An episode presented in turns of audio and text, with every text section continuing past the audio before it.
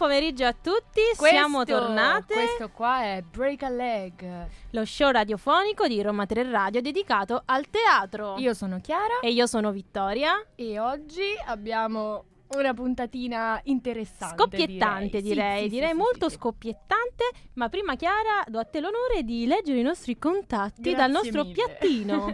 allora, potete riascoltare le nostre puntate di Break a Leg su SoundCloud su Spotify, eh, Roma 3 Radio, e poi seguirci comunque in generale su tutti i nostri social, TikTok Roma 3 Radio con 3 scritto a numero e eh, Facebook e Instagram Roma 3 Radio con 3 scritto a lettera. benissimo, benissimo, però oggi vogliamo iniziare in un modo un po' particolare, un po' diverso dal solito, con un indovinello sul protagonista di questa puntata. Ah, vai, vai. Sei vai, pronta? vai, sì, Posso sì, cominciare? sì, allora, è considerato il poeta più rappresentativo del popolo inglese. ok, diamo un altro indizio. Vai. Alcuni lo chiamano il bardo. Bene, bene, bene. E uno dei suoi monologhi più famosi è molto spesso recitato con un teschio in mano. Mm, e questo E dice tanto. Questo diciamo forse lo dice, non lo dice. Comunque, top del top, una delle sue tragedie più conosciute riguarda due giovani innamorati con due famiglie rivali. Ebbene Eh. sì, ragazzi e ragazze, è proprio lui, William Shakespeare. Sarà lui il protagonista della nostra puntata. Prima di tutto attore, scrittore e drammaturgo, spesso considerato il più importante della cultura occidentale. Diciamo che considerato, ma lo è. Lo è, lo è, lo è, lo consideriamo. Lo consideriamo, lo consideriamo. Comunque Shakespeare eh, è capace di, di eccellere sia nella tragedia che nella commedia. Fu in grado di coniugare il gusto popolare della sua epoca con una complessa caratterizzazione dei personaggi. Non solo, anche una poetica molto raffinata eh, anche una profondità filosofica notevole. Nonostante fosse già popolare in vita, divenne molto più famoso dopo la sua ma- morte e i suoi lavori furono esaltati e celebrati da tantissimi per- personaggi importanti nel corso dei secoli. Tuttora noi lo facciamo. Esatto, oggi. noi ti esaltiamo William, noi ti Ave. vogliamo bene. Ave William! E quindi siamo prontissime per portarvi nel bellissimo mondo di Shakespeare.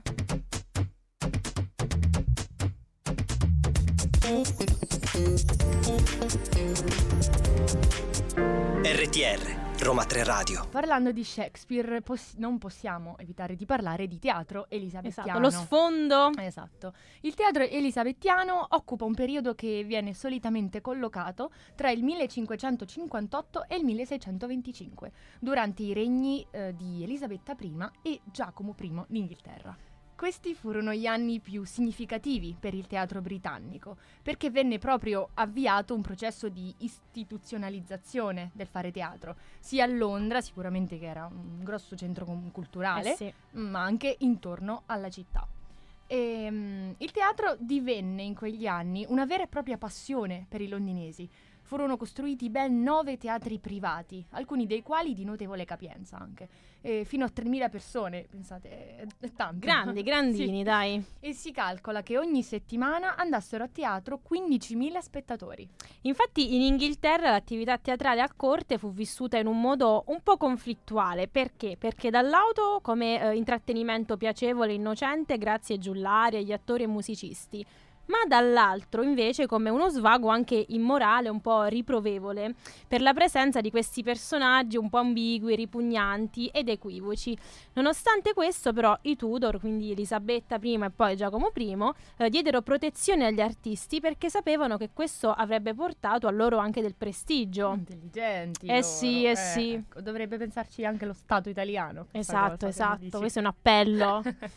Comunque nel 1592, ricordiamo essere un anno importante per la storia di Londra, perché scoppiò l'epidemia di peste che costringe poi tanti teatri, tutti i teatri, a chiudere per quasi due anni, permettendo però nel frattempo a Shakespeare di inserirsi nell'ambiente di corte e di farsi riconoscere mm, prima come poeta. Alla riapertura dei teatri nel 1594, il drammaturgo si unisce alla compagnia dei Lord Chamberlain's Men, che fonderà poi, nel 1599 il Globe, famosissimo teatro proprio simbolo dell'epoca elisabettiana, nel quale ancora oggi si può assistere alle rappresentazioni di Shakespeare. Esatto, un po' un analogo del nostro Covid eh, nel 2020 sì. che poi nel 2022, quindi questi due anni pandemici che ritornano.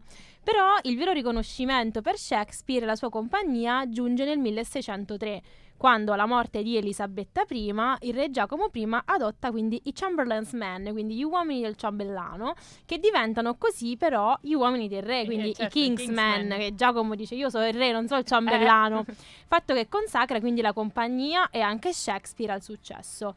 Infatti all'epoca vi chiederete come mai questi nomi, diciamo un po' altisonanti, eh, i, i nomi di queste compagnie teatrali elisabettiane derivarono il proprio appunto nome dai nobili che li proteggevano, quindi quindi la compagnia di Shakespeare Io ti adesso... pago e tu ti chiami col mio nome. Esatto, mm. esatto, quindi era protetta da, da Re Giacomo, quindi Kingsman. Comunque adesso andiamo proprio al sodo. Esatto. Chi era sto benedetto Shakespeare? Chi sei Shakespeare? Chi sei? allora, non sappiamo bene con esattezza quando nacque William Shakespeare, ma eh, sappiamo che fu battezzato nel 1564 a Stratford-upon-Avon in una m- numerosa famiglia inglese. Della sua infanzia e giovinezza però non si hanno molte informazioni. Si ipotizza che abbia frequentato la King New, King's New School nella sua città natale e a 18 anni si sposa con Anne Hathaway, con la quale avrà una figlia e due gemelli. Non Anne Hathaway, l'attrice, no, però c'è quella cosa un po' che il marito assomiglia sì, a Shakespeare. Esatto, c'è anche una cosa diciamo di anche un po' di gossip. Sì, sì, sì, sì, c'è tutto un intreccio tra il multiverso shakespeariano. Però esattamente dal 1585 ha inizio quel periodo di stop, quindi causato dalla peste a cui abbiamo accennato poco fa, un periodo che sembra essere ricordato anche come i Lost Years, quindi gli anni perduti. Ma presto Shakespeare e i suoi quindi si riuniscono nella compagnia del Lord Chamberlain per recuperare gli anni perduti. Quindi in questi anni non si sa bene cosa abbia fatto Shakespeare. Mm-hmm. Fatto sta che poi è tornato. A noi interessa che sia che ritornato. Sia esatto. Comunque tra poco entreremo nel magico mondo delle sue opere e sarà con noi anche la professoressa Anna Enrichetta Soccio, che è docente di letteratura inglese e storia del teatro inglese all'Università degli Studi Gabriele D'Annunzio di Chieti.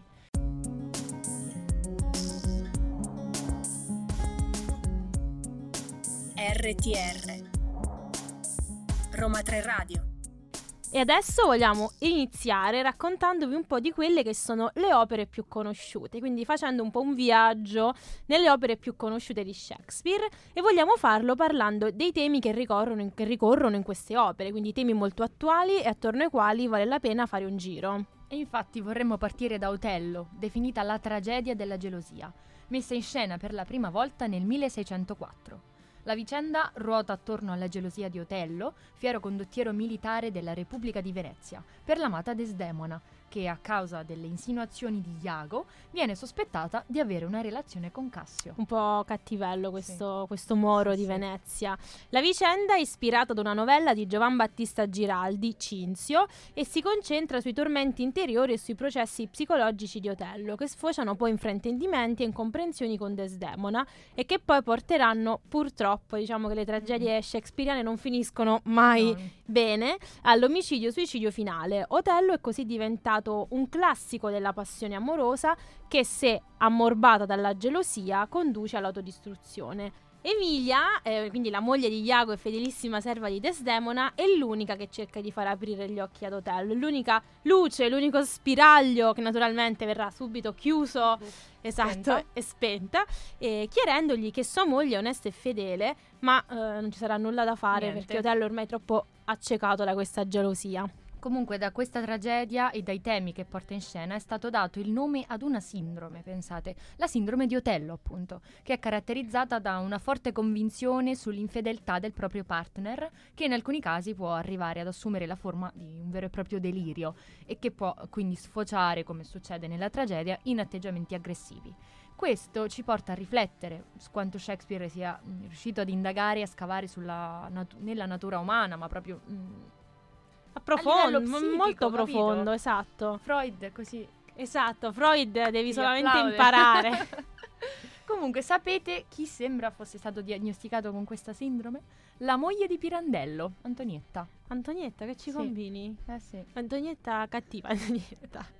E qui vogliamo citarvi una delle battute più significative, pronunciate da Iago, quindi forse uno dei personaggi più subdoli di, di Shakespeare, quindi Alfiere di Otello, è colui che poi seminerà il germe della gelosia nell'orecchio del protagonista.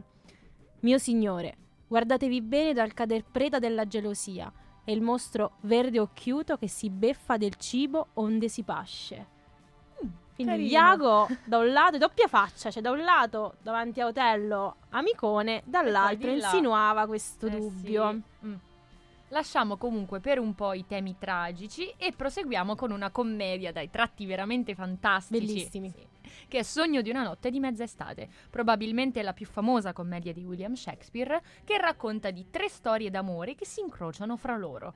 Rappresenta la storia di due mondi, uno incantevole, popolato da fate e elfi, e l'altro reale, che vede protagonisti un gruppo di artigiani e in cui si sviluppano amori intricati e avvengono addirittura le nozze di un duca, quindi un sacco di roba tra questi Sì, due la mondi. trama è Sì, intricatissima, sì, è davvero sì, intrecciata. È impossibile No, raccontarvela da spiegare, in infatti Dovete andarlo a dovete vedere. andarlo a vedere per capire di che potenza si tratti. Esatto. Comunque vi diamo giusto un accenno di, di questa trama intricata per intricare Per proprio intricare voi. ancora di più. Una trama intricata che vi intrichi, questo è un bellissimo Esatto.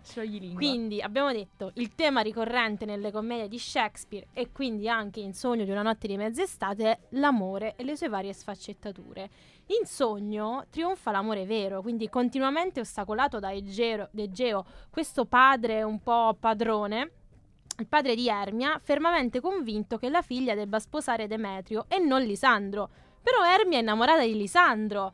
Quindi i Eh. due innamorati decidono di scappare nel bosco. Ed è qui che inizia la magia, perché dentro il bosco ci sono fate, folletti dispettosi e una compagnia amatoriale che si ritrova nel bel mezzo del bosco con un componente della troupe trasformato in un bel asinello e una luna piena che fa da sfondo a tutto ciò, perché anche la luna nella, diciamo, nella È- tradizione popolare ha una sua valenza, una è sua molto forza. poetico, sì. Comunque Esatto. stavo per dire alla Beautiful, come diciamo molto spesso, ma in realtà è da Shakespeare e da tutto quello che c'è stato prima che Beautiful l'ha preso. Esatto, n- il nessuno si è inventato niente, ragazzi. E Quindi- anzi, i londinesi del 1600 andavano a teatro proprio per assistere anche a queste cose, a Esatto. questi intrighi che piacevano, come piacciono oggi a noi quando guardiamo le, le, tele- nelle- le telenovelas, le telenovelas. le soap opera. Esatto. E quindi eh, diciamo che è una commedia d'amore che fa ridere, ma anche Anche riflettere. riflettere.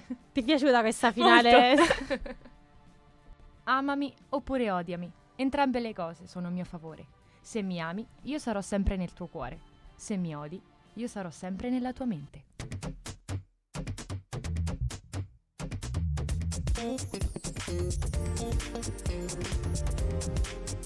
RTR, Roma 3 Radio. A questo punto vorremmo concentrarci su quelle opere che vengono ricordate anche con meno frequenza, no? ma che fanno comunque parte del patrimonio letterario che Shakespeare ci ha lasciato. Oh, rullo di tamburi! Noi siamo fatti della stessa sostanza di cui sono fatti i sogni e la nostra piccola vita è cinta di sogni. Ti posso dire Oh, un segreto? Dimmelo. Questa frase è incollata in camera mia. Oh, Io sì, che sono. cute. Però quando l'ho comprata ero piccolina. non lo sapevi. Non sapevo che Ecco, fosse de. ecco, proprio Shakespeare, La Tempesta. Esatto. Proprio su questo volevamo concentrarci, no? Quante volte sentiamo dire questa frase, ma quante volte magari le persone che la dicono non ne conoscono la provenienza. Comunque, ecco, l'abbiamo svelata. La Tempesta fa parte del gruppo dei romances, che cioè eh, sono storie d'amore, avventure di magia che hanno sempre un lieto fine, che sono state composte da Shakespeare alla fine della sua carriera. Tragedia basata in cinque atti, il primo inizia con una tempesta e il naufragio di una nave su un'isola incantata. Chi c'è sulla nave? Sulla nave c'è Alonso, re di Napoli, suo figlio Ferdinando, Antonio Duca di Milano e i membri della loro corte. È interessante ritrovare i tipici personaggi eh, di corte delle opere shakespeariane in un'ambientazione così esotica. un Un'isola po'- deserta. un così. po' la Lost, Bello, un'isola sì. deserta. Questo perché a quel tempo iniziava ad andare di moda i racconti dei viaggi nel cosiddetto Nuovo Mondo, quindi America, Africa e India.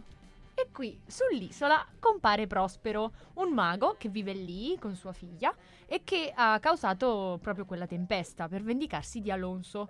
Perché? Cosa aveva fatto Alonso? Alonso, che c'hai Eh, combinato? 12 anni prima Prospero sarebbe dovuto diventare duca di Milano, ma a causa di un inganno del fratello Antonio, che era anche amico di Alonso, che è tuttora amico di Alonso, e, e anche lui è sulla nave, il trono venne ingiustamente lasciato ad Alonso e non a Prospero. Quando tutti si ritrovano sull'isola dopo la tempesta, inizia la storia. I vari naufraghi eh, si incontrano, le creature magiche poi cambiano le sorti degli umani, c'è anche qui questa commistione come in Sogno in una notte di mezz'estate Sì. tra mm, umano e magico, irre- irreale, e alcuni personaggi litigano, molti personaggi litigano, altri personaggi si innamorano, come sempre, insomma, anche qui la trama è fittissima. Diciamo che le tragedie hanno una trama che bene o male, diciamo, si Sì. può raccontare in questi due o tre minuti, ma le commedie, ragazzi, Mm-mm. andate a, A leggere a vedere. voi, a vedere voi, perché anche raccontata non rende. C'è bisogno quindi di un approfondimento o sul libro o a teatro direttamente, quindi E noi vi invitiamo sempre noi vi a fare invitiamo questo, sempre a fare questa esperienza perché poi su Shakespeare capitate sempre bene. Quindi, torniamo a noi. La Tempesta è una commedia molto complessa, come dicevo, come anticipavo, in cui si mescolano realtà e magia. È ambientata in un mondo ideale e soprannaturale che domina sul mondo reale. Immaginate quindi di scrivere una storia del genere nel primo Seicento e vederla rappresentata in teatro. I costumi erano molto importanti, come i suoni, ma la scenografia era quasi assente. Infatti Shakespeare è Descrive, importante sì. perché in lui la scenografia, nelle sue rappresentazioni, non c'è. Lui non è che ti suggerisce cosa fare, sei tu che devi aprire la tua immaginazione e ingegnarti a creare una scenografia. Anche perché lui sa farlo con le parole, cioè sa descrivere gli Esatto. ambienti e tutto quello che c'è intorno ai personaggi con le parole. La grande E quindi forza- è molto descrittivo. Esatto, la grande forza evocativa Shakespeare la dà ai giovani registi di oggi attraverso le sue parole. Vogliamo lasciarvi con una curiosità. Avete mai sentito nominare l'opera Doppia menzogna? Se la vostra risposta è no, non vi preoccupate assolutamente perché è normale, dato che è un testo che è stato solo recentemente attribuito a Shakespeare. Per molti secoli era stato dimenticato e- o attribuito ad altre persone, ma adesso i filologi hanno finalmente riconosciuto l'opera come frutto della fase finale della carriera di Shakespeare. E nel 2010 la prestigiosa collana Art and Shakespeare ha inserito anche questo titolo fra gli altri e potete leggere la tradizio- traduzione italiana edita da Fazi Editore. Quindi quando noi pensiamo che Shakespeare, bello, era andato via, vabbè, e lui ritorna, zazà! e niente, vabbè. È un po' come adesso la canzone dei Beatles che hanno fatto Ah, quella... vero, vero. Quella vabbè, l'hanno fatta con l'intelligenza Vabbè, artificiale, però, Però mi dà quelle vibes di qualcosa il che ritorna dopo. c'è.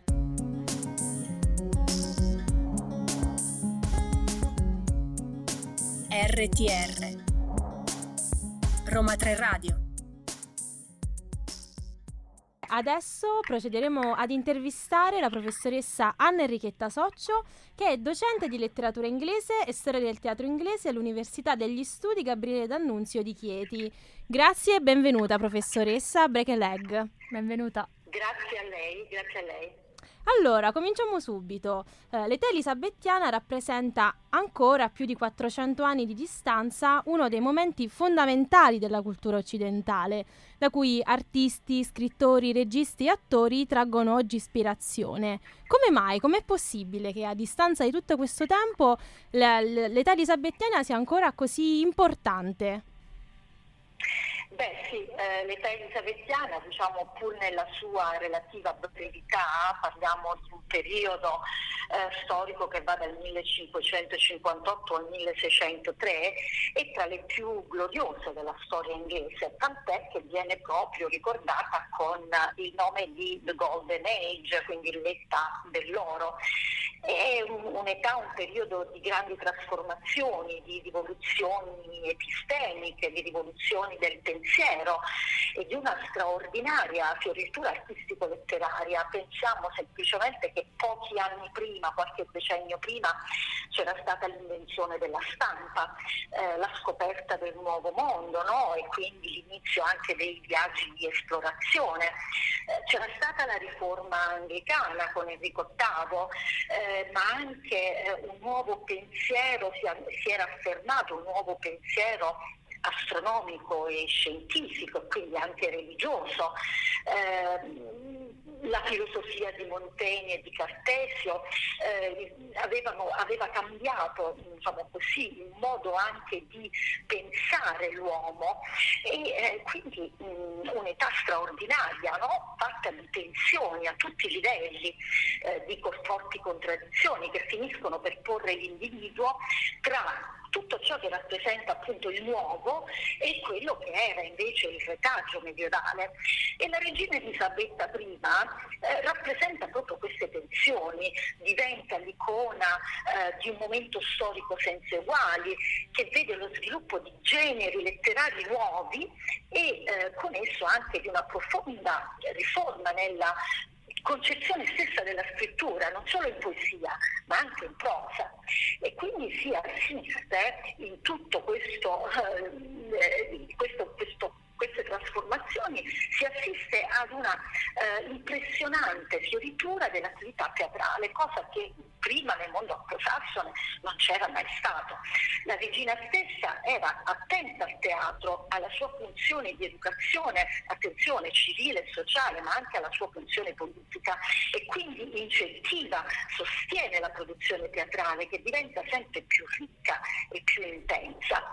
L'Italia elisabettiana eh, produce infatti opere teatrali ehm, importantissime che continuano ad essere ancora oggi fonte di ispirazione, di imitazione, di riscritture e che a parte della produzione proprio letteraria e artistica noi contemporanea deve alle opere teatrali elisabettiane qualcosa, non solo e non tanto sul piano dei contenuti, quanto proprio sul piano dell'espressione, dell'interpretazione della realtà, soprattutto a teatro, sul palcoscenico e deve all'età elisabettiana il concetto moderno di teatro.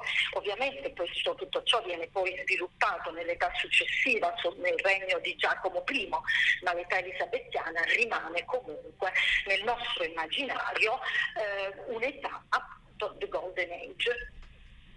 Grazie professoressa. E perché Shakespeare continua ad essere un modello di teatro assoluto?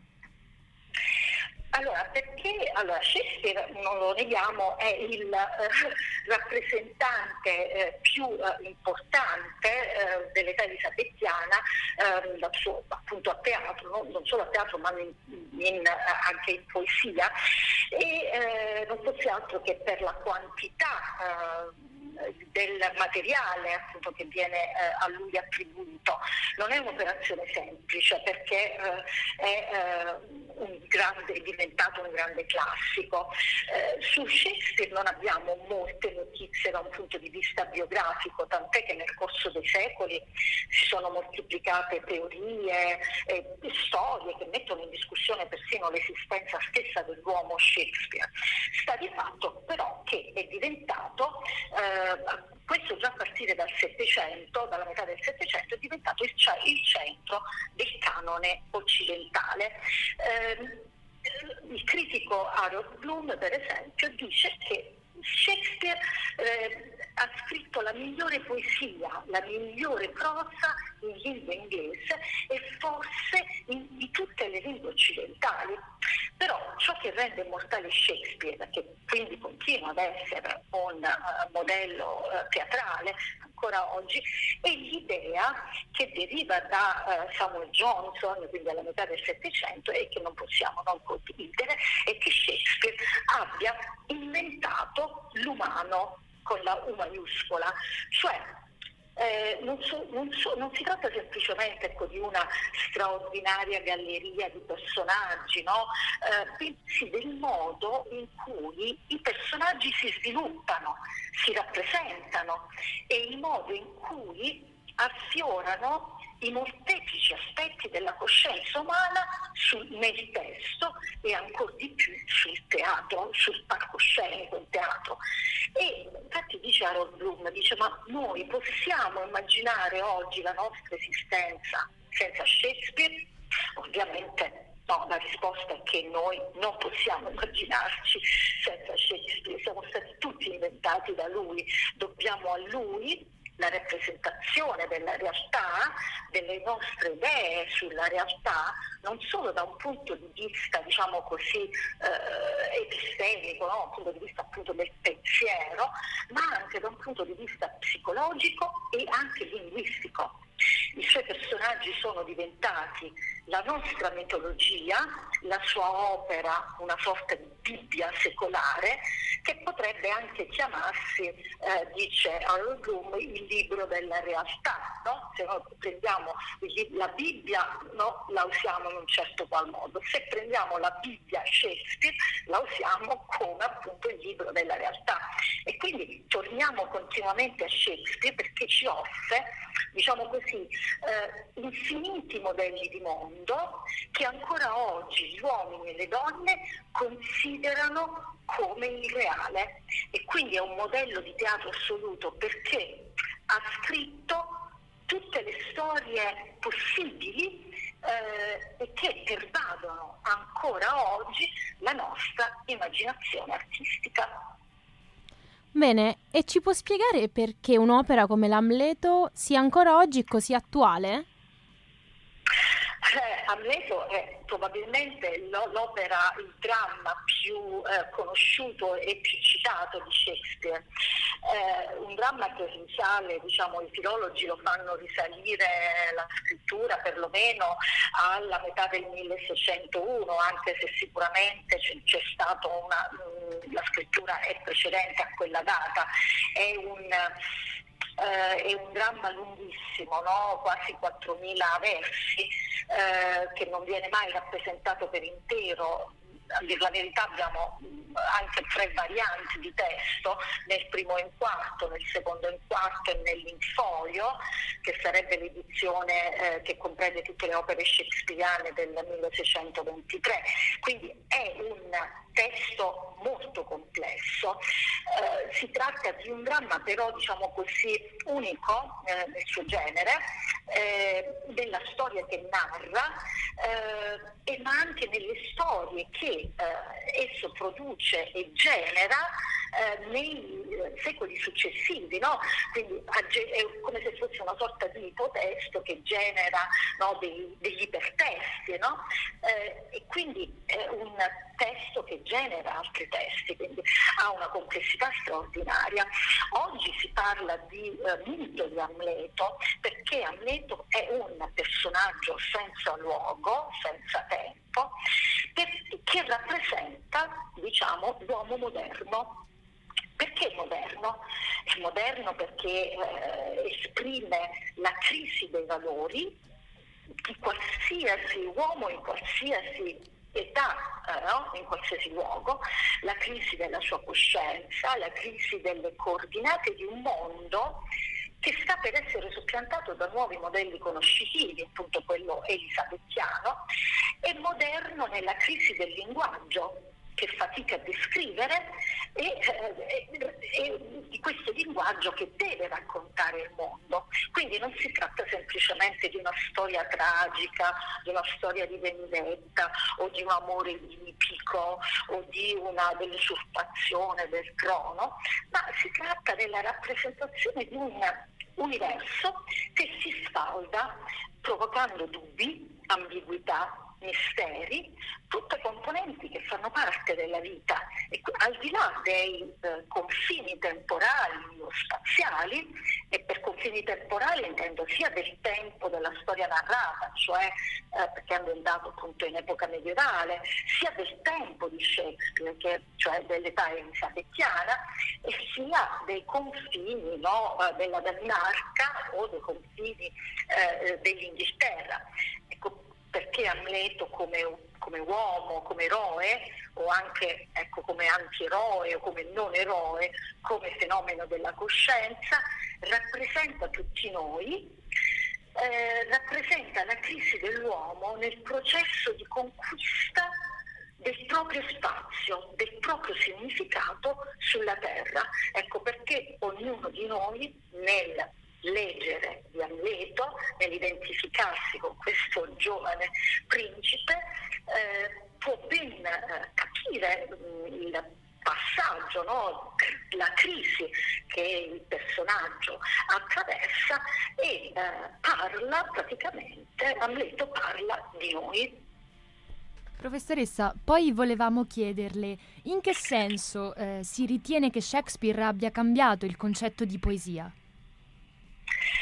Eh, Shakespeare rivoluziona eh, non solo il teatro, ma anche, ovviamente il teatro è scritto in versi, eh, ma eh, eh, anche il modo diciamo così, di fare poesia eh, e non solo, perché Shakespeare è un poeta a tutti gli effetti e non solo mh, lo rivoluziona da un punto di vista diciamo così eh, tecnico, ma pensiamo per esempio ai sonetti che rispondono in realtà ad una moda del tempo, cioè alla scrittura di quella che veniva chiamata chiamata la sequenza di sonetti, sonnet sequence. Mm, eh, il sonetto era di derivazione poi petrarchesca, quindi arrivava dall'Italia e in Inghilterra era stato riadattato no, lingua, eh, sulla lingua inglese. Eh, I sonetti di Shakespeare come tutte le, le, le sequenze, ecco, raccontano una vicenda drammatica, quindi bisogna, leggerlo, bisogna leggerli i, questi sonetti in, proprio uno dietro l'altro in cui ci sono personaggi che esprimono emozioni, sentimenti, stati d'animo, dibattiti interiori che danno forma proprio alla esperienza, al modo in cui l'uomo, sempre con la U maiuscola, ecco, cioè l'essere umano, esperisce il mondo. Questi sono 154 componimenti che rappresentano una sorta di canzoniere unico e che hanno mh, diversi, eh, diversi, personaggi, quindi c'è il dio poetico, quindi il poeta stesso, il youth, questo giovane indefinito, la dark lady, che, che agiscono diciamo, in poesia come se stessero su un palcoscenico. Però troviamo anche altri personaggi, come per esempio il tempo, eh, il con la P maiuscola, la poesia, eh, che raccontano il risolto intrigo che è la, poesia, che è la vita stessa. Eh, una vita in cui ogni donna, ogni uomo del passato, del presente e del futuro si può riconoscere.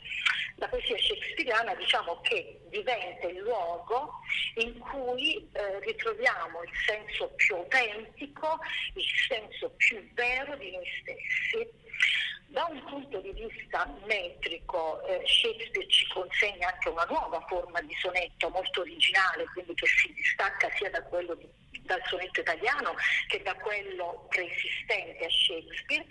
Ehm, ci offre eh, anche eh, una, eh, così, un nuovo modo di eh, eh, di musicalità, no? eh, di rendere musicale la poesia e di raccontare eh, gli stati d'animo in eh, poesia, rendendola, diciamo così, un genere eh, godibile ehm, e soprattutto democratico e universale. Benissimo, abbiamo un'ultima domanda, professoressa, una domanda un po' più, diciamo, che riguarda i giovani d'oggi, la società contemporanea. E quindi volevamo chiederle cosa può insegnare Shakespeare ai giovani d'oggi? Beh, allora, Shakespeare è un eh, grande classico, come ho già accennato poco fa. Eh, all'inizio degli anni 60 uno studioso polacco ha scritto un saggio bellissimo che si intitola eh, Shakespeare nostro contemporaneo, eh, che voleva dire eh, John Cott. Sicuramente, ecco, chiamando nostro contemporaneo, rimandava appunto alla eh, dimensione universale dell'opera eh, di Shakespeare, alla sua natura di classico, nel senso proprio che in cui lo, lo intende Italo Calvino. Eh, ricordiamo, Calvino diceva che un classico è un libro che non ha mai finito di dire quello che ha da dire, che produce sempre nuovi significati e, e dice anche un'altra cosa interessante, dice che il classico è un equivalente dell'universo eh, al pari degli antichi talismani. Ecco, Shakespeare deve essere considerato così, come un talismano dei giovani, diciamo, di tutte le età, eh, per situazioni, sentimenti che non appartengono ad un momento storico, ma appartengono all'individuo, all'essere umano di ogni, eh, di ogni epoca e quindi si offre come modello per tutte le generazioni. Per esempio, eh, no, se contestualizziamo mh, al ai giorni nostri, eh, può insegnare ai giovani per esempio a progettare il proprio successo nel lavoro, a selezionare le vere amicizie, a ridere delle piccole ironie della vita, o forse a, ad avere il coraggio di seguire i propri desideri, a non cedere alle lusinghe del potere, oppure a eh, riflettere sul potere delle parole, a relazionarsi con i propri coetanei. Guardi, sono tantissime le cose che Shakespeare può insegnare, dovrebbe essere usato, diciamo così, come un, eh, un breviario proprio, un manuale di eh, istruzioni. Diciamo che tutti i drammi, siano esse tragedie, commedie o storie, nel senso di histories, noi troviamo noi stessi, i nostri amici, i nostri maestri, ma troviamo anche i nostri nemici.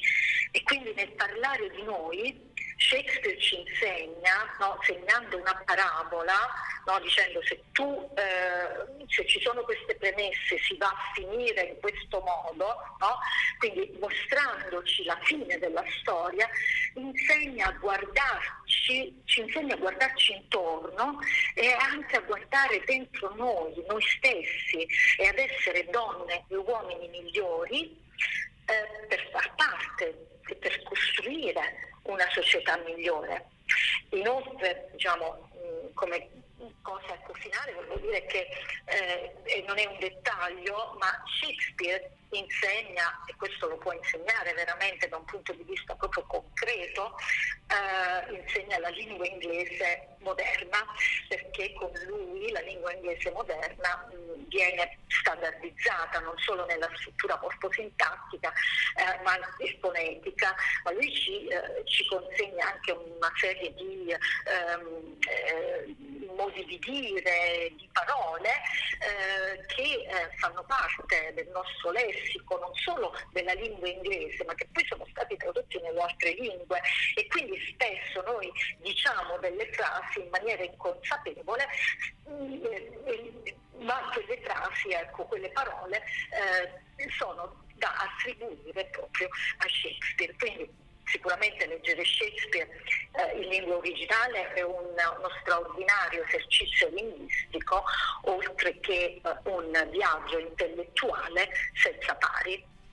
Bene, noi ringraziamo veramente tanto la professoressa Anna Enrichetta Soccio per averci dato una visione eh, più da esperto su questi temi e per averci detto molte cose interessanti. Grazie. Grazie a voi e buona serata.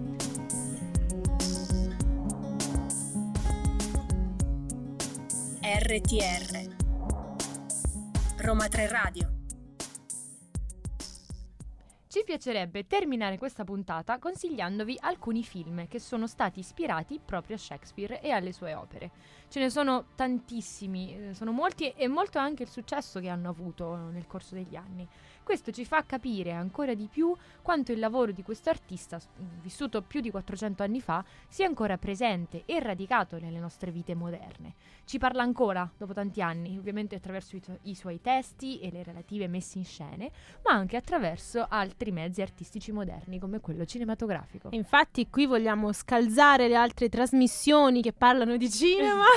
no, no, no, abbiamo un infinito rispetto, però vi vogliamo parlare di quei film che sono stati ispirati dal nostro grande maestro William. Uno fra tutti è sicuramente Shakespeare in Love del 1998, diretto da John Madden. Eh, parliamo di un film che ha vinto, ragazzi, 7 Oscar, 3 Golden Globe, 3 BAFTA e che è stato davvero un campione di incassi, oltre al fatto che ci ha rapito il cuore, non ce l'ha mai più ridato. Io così a bocca aperta, 7 Oscar, 3 Golden Globe, vabbè. Ed no, raga, è bellissimo, è stupendo. Eh, viene narrata la storia del giovane Shakespeare che alle prese col suo lavoro di poeta e drammaturgo ed è in cerca di ispirazione. Quindi vediamo uno Shakespeare con una crisi un po' di, d'autore, con una crisi poetica ed è una storia di intrecci, scambi di persona, travestimenti che rendono frizzante il film, ma non manca di drammaticità e romanticismo. Eh, infatti Shakespeare inizierà a quel punto a scrivere Romeo e Giulietta, ispirato proprio dall'incontro con Lady Viola che gli rapirà il cuore. Esatto, eh, esattamente. Sì. Non vi spoileriamo no, altro, altro perché dovete vederlo se non l'avete ancora vista. E lasciamo uno Shakespeare innamorato per ritrovare uno Shakespeare divertente e farsesco. È un film di Kenneth Branagh del 1993 ed è Tanto rumore per nulla. Tanto rumore per nulla fa parte appunto delle commedie. Anche qui, se non conoscete questa commedia, andatela a leggere, andatela a vedere rappresentata in tutti i teatri che ci sono in Italia, perché è veramente una commedia degli equivoci. Divertentissima. divertentissima. del 1598 e che poi è stata trasformata brillantemente in un film e c'è diciamo, il protagonista è lo stesso regista che recita insieme ad Emma Thompson che curiosità delle curiosità, all'epoca erano sposati. Sì. Kenneth Ah, Branagh ed Emma sapevo. Thompson. Quindi lui è Benedict e lei è Beatrice. Devo dire, due interpreti Bravissimi. pazzeschi e i due eh, personaggi forse più sorprendenti della tragicommedia. Infatti, la storia è questa. Siamo alla corte del conte Leonato, a cui arriva il principe Pedro d'Aragona di ritorno dalla guerra. Ma tra i nuovi arrivati, la famiglia e i cortigiani del conte si iniziano ad intessere fitte trame tra inganni, amori, gelosie.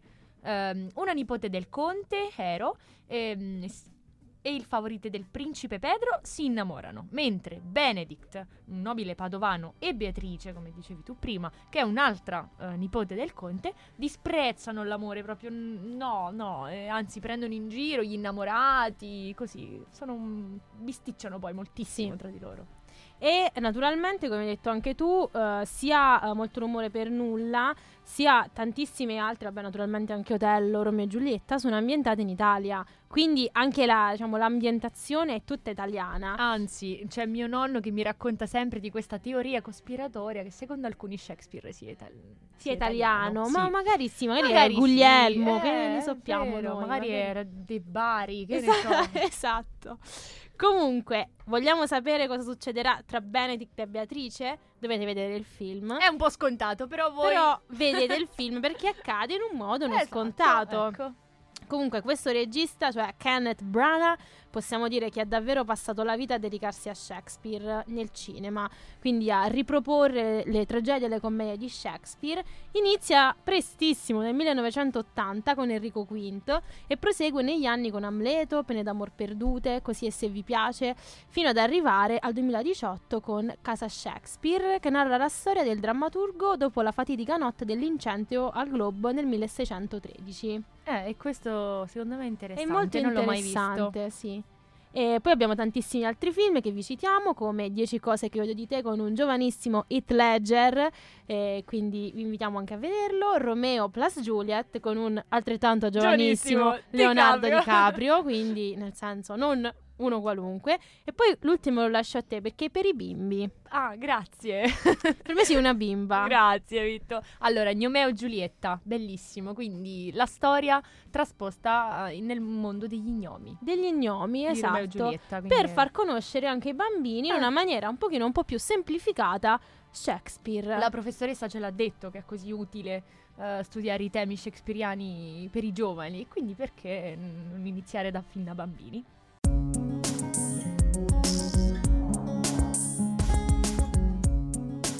RTR Roma 3 Radio Grazie a tutti per averci ascoltato. Noi vi ricordiamo i nostri contatti. Allora, iniziamo subito con i nostri contatti social, quindi siamo su Instagram e Facebook con Roma 3 Radio con 3 scritto a lettera e siamo anche come i giovani, giovanissimi su TikTok con Roma 3 Radio con 3 scritto a numero. Noi ci risentiamo presto e auguriamo a tutti voi un break a leg!